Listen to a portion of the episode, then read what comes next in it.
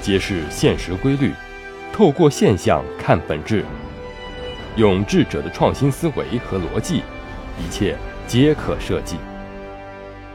强者思维，作者李梦瑶，播讲陈二步。沟通的艺术，语言是可设计的。在日常管理中，强者思维和执行力固然重要，但是更重要的是情商和语言的艺术。人们日常交流百分之九十靠语言沟通，所以怎么把话说好是管理者必修课程之一。明朝时发生过一起震惊历史的大事——土木堡之变。明英宗听信谗言，御驾亲征，结果被太监王振。拐到家乡土木铺时中了埋伏，导致全军溃败。身为皇帝的英宗被俘往蒙古瓦剌部，其弟朱祁钰临危受命继任皇帝，并被皇权所诱惑，不愿再接他归国。瓦剌首领也先要挟皇帝向大明索要赎金，朱祁钰不愿出这个钱，随便指派了一个并不起眼的小官员杨善来和谈交差。可是杨善官职虽然不高，却是大明知名的辩论手，号称大明第一辩。他没带任何赎金和礼物，便来到了草原上，与野仙派的人斗智斗勇，吹牛说大明实力有多强。只是一时大意，才在土木堡大败。其实还有上百万兵马埋伏在边境等他们，并谎称皇帝让接太上皇回家。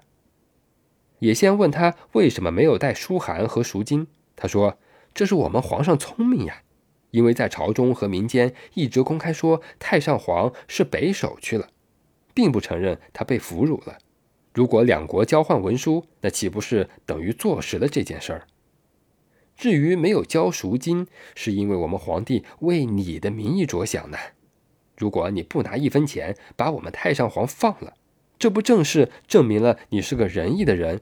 主动释放了太上皇，我们大明在写史书的时候，一定把你写的名声好听一点，流芳百世。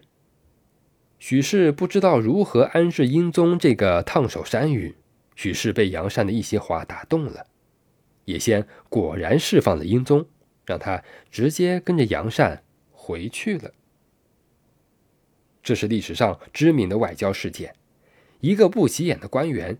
不费一兵一卒一厘一毫，就凭一张嘴把被俘虏的皇帝接回去了。在这件事上，我们可以看到杨善说话是分层次的，且颇具艺术风格的。首先抬高自己的实力，不让对方小看，然后故意透露军情给对方，其实是虚张声势。接着恭维对方，以为对方着想为理由，实际为达到自己的目的。在日常生活中，我们是否也经常遇到这样具有语言天分的人呢？明明他从我们身上获得了好处，还要说是帮我们，是为我们着想，而且做的不露痕迹，也不让人反感，还很受用。语言的艺术是一种智慧，也是为人的艺术。